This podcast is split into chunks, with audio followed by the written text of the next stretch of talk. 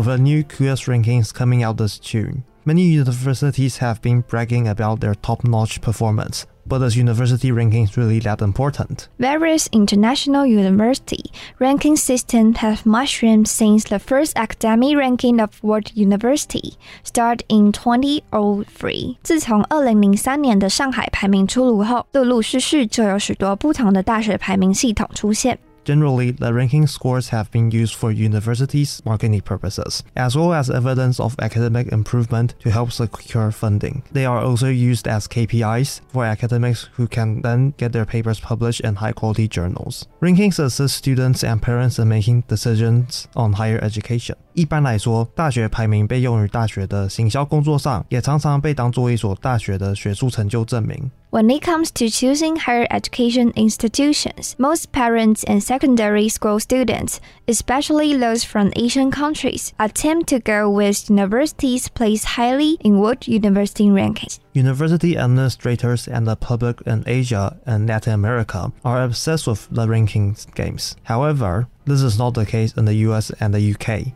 In the US alone, according to an online survey of more than 15,000 students in 2009, only 10% of the participants indicate that they would take rankings into account when considering college options. About 47% of them would first consider academic programs and faculties, followed by financial considerations like 21% and campus environment and student life 13%. There is a lack of awareness about how the ranking systems work and what information or indications we can extract from the ranking results. One particularly important point of which the public should be aware is the lack of reliable indicators or measurements to assess how well a university is doing in teaching and learning. All four prominent ranking bodies, QS, THE, Academic Ranking of World University, and Center for World University Rankings, do not directly or effectively reflect actual teaching quality at the undergraduate level. The second best options adopted by the QS and THE are proxy indicators such as faculty student ratio or international student ratio and international faculty ratio. This claim is supported by a 2017 finding by the UK's Teaching Excellence Framework, or TEF, which is a system which assesses how the quality of teaching is at universities. The TEF gold rated universities are ranked low in other existing university rankings, which implicates a strong inverse correlation between research and the teaching quality of the university. The other reason why many professors from the UK and US pay no attention to certain rankings is due to the peer to peer reputation survey, which lacks transparency and is not validated. 另一个是英美大学不理会部分排名的原因，是因为在这些排名采纳的同侪互评并不是相当的透明，也没有经过验证。Meanwhile, a systematic research performed on 13 ranking systems, including QS,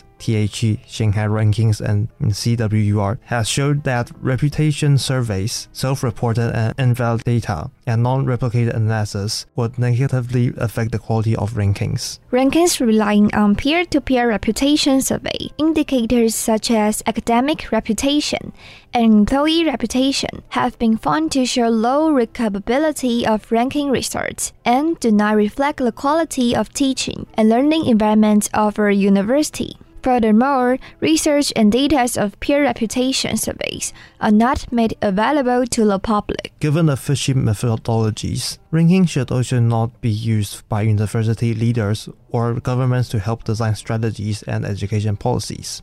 Most ranking organizations are marketing companies whose aim and visions are profit oriented. To a certain extent, ranking information is useful for aiding decision making in terms of funding and budgeting research activities, but they should not be relying on ranking research. Ranking do not show the actual sign and are merely overly generalized interpretations of a Universitas performance, such as in research. Meanwhile, policymakers and governments in advanced non-English speaking countries would never bother looking at rankings measurements. Germany and Finland has prestigious universities and a high standard for tertiary education. The universities are not ranked top in any of the rankings. Meanwhile, in March 2019, a report published by the university's 20 on 50 country entries reveal more details about the ranking of national higher education systems. Led by the researchers from the University of Melbourne, the U20 ranking of national higher education systems assesses a country's higher education system by looking at issues such as government expenditures on tertiary education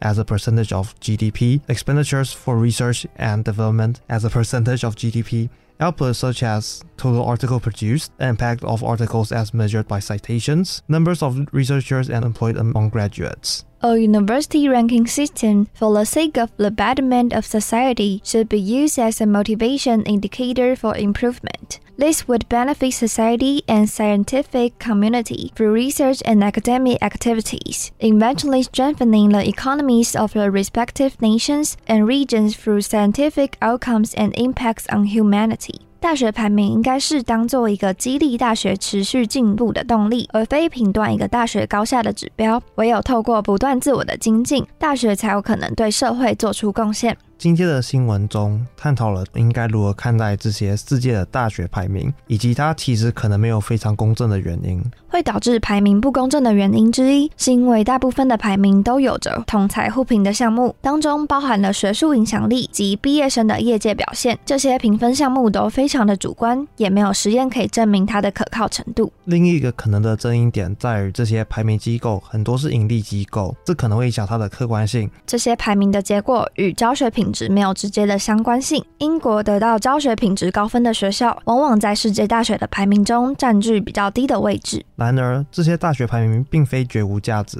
只是在使用上需要谨慎一点，也不应该当做评价一所大学唯一的依据。That's all for today's news. Bye bye.